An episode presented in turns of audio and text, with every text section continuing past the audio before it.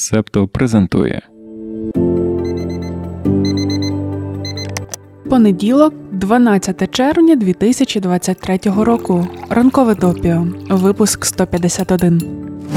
Привіт! Це все ще червень, тож ми продовжуємо ділитися історіями, на які раніше не вистачало хронометражу допіо. Сьогодні тема взагалі не оптимістична, але дуже важлива бідність. Близько місяця тому на The Atlantic вийшов матеріал Війна з бідністю закінчилася. Багаті люди перемогли. Це інтерв'ю з соціологом Меттю Десмондом. Він є автором книги «Poverty by America» і вважає, що бідність у США відрізняється від інших заможних країн. Виглядає, що ця його книга це щось вартісне. Основна її теза, чому так багато американців живуть у бідності, тому що так багато багатих людей виграють від цього. В оглядах пишуть, що пан Десмонд у своїй роботі поєднує ретельне дослідження статистики бідності, глибокий опис життєвого досвіду бідних, дослідження того, як американські багатії експлуатують маси і аргументи для подолання бідності. Автор показує, як роботодавці, фінансові установи та орендодавці країни витягують гроші з сімей з низьким рівнем доходу, тоді як багаті сім'ї накопичують можливості для себе. Він також демонструє, що американські програми безпеки не просто надто скупі, але й погано зроблені. Після такого опису хочеться прочитати книжку, але й інтерв'ю Меттю Десмонда дуже цікаве. На запитання, чим відрізняється бідність у США від інших країн, соціолог відповідає, що у Штатах її більше. Рівень дитячої бідності вдвічі вищий ніж у Німеччині та Південній Кореї. Толерантність до бідності є дуже високою, набагато вищою ніж в інших суспільствах.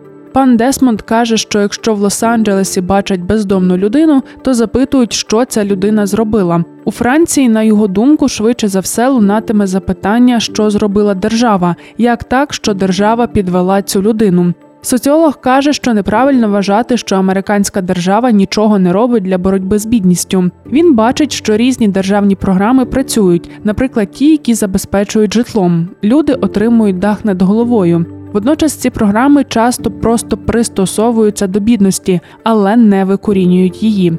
Ситуацію з бідністю визначає проблема експлуатації. Ця експлуатація є повсюдною, вона не стосується лише якихось окремих випадків з дуже багатими людьми. Десмонд пояснює на прикладі житла. Часто не лише корпоративні землевласники отримують вигоду від високої орендної плати. Власники будинків, вартість оренди в яких підтримується високою через дефіцит житла, також користаються з цього. Окрім того, соціолог каже, що якщо в інших країнах, наприклад у Німеччині, є звичним, що люди різного достатку можуть мешкати поруч, то у США працює практика зонування. Заможні громади не пропонують у себе доступне житло.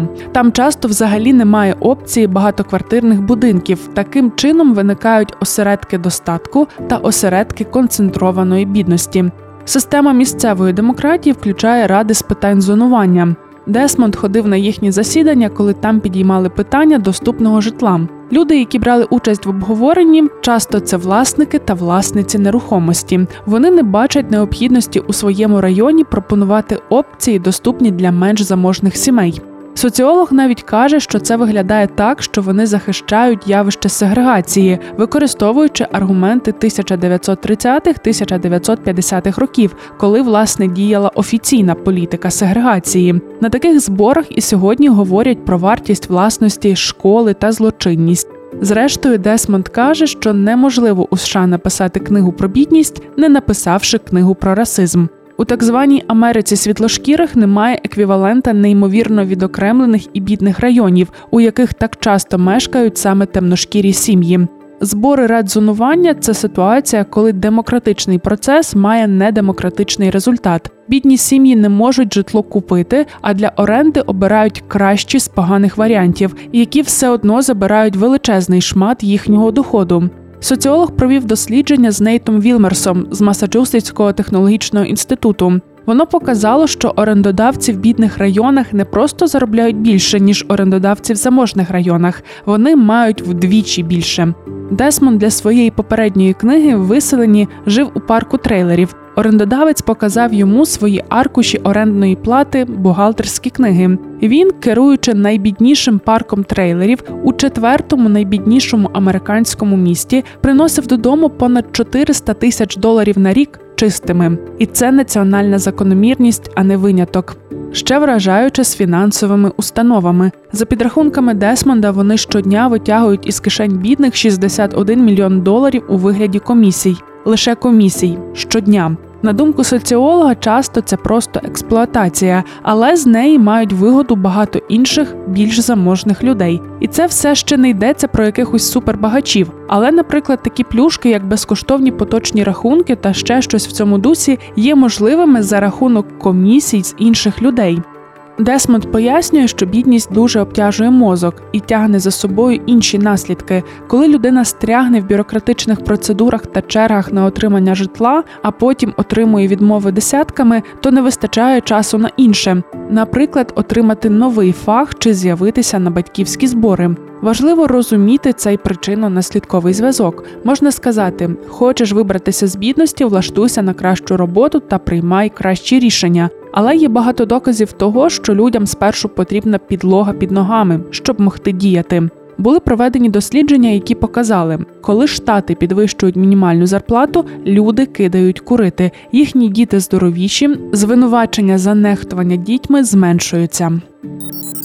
Спільноті ми розповімо, як Енді Воргола визнали винним у порушенні авторського права. Доєднуйся на Patreon чи BuyMeACoffee, щоб слухати допіо та інші подкасти Септо повністю. Упс, цю частину можна послухати лише на Патреоні. Доєднуйтеся до спільноти, щоб отримати доступ. Дякуємо, що і цього понеділкового ранку ти з нами. Над випуском, як завжди, працювали Дарина Заржицька, Антон Ткачук, Сашко Монастирський, Олег Левій, Марк Мостовий. Ми маємо ще багато червневих історій до оповідки. Почуємося. Ви прослухали подкаст Ранкове допіо. Шукайте септо в соцмережах, діліться враженнями та розповідайте іншим.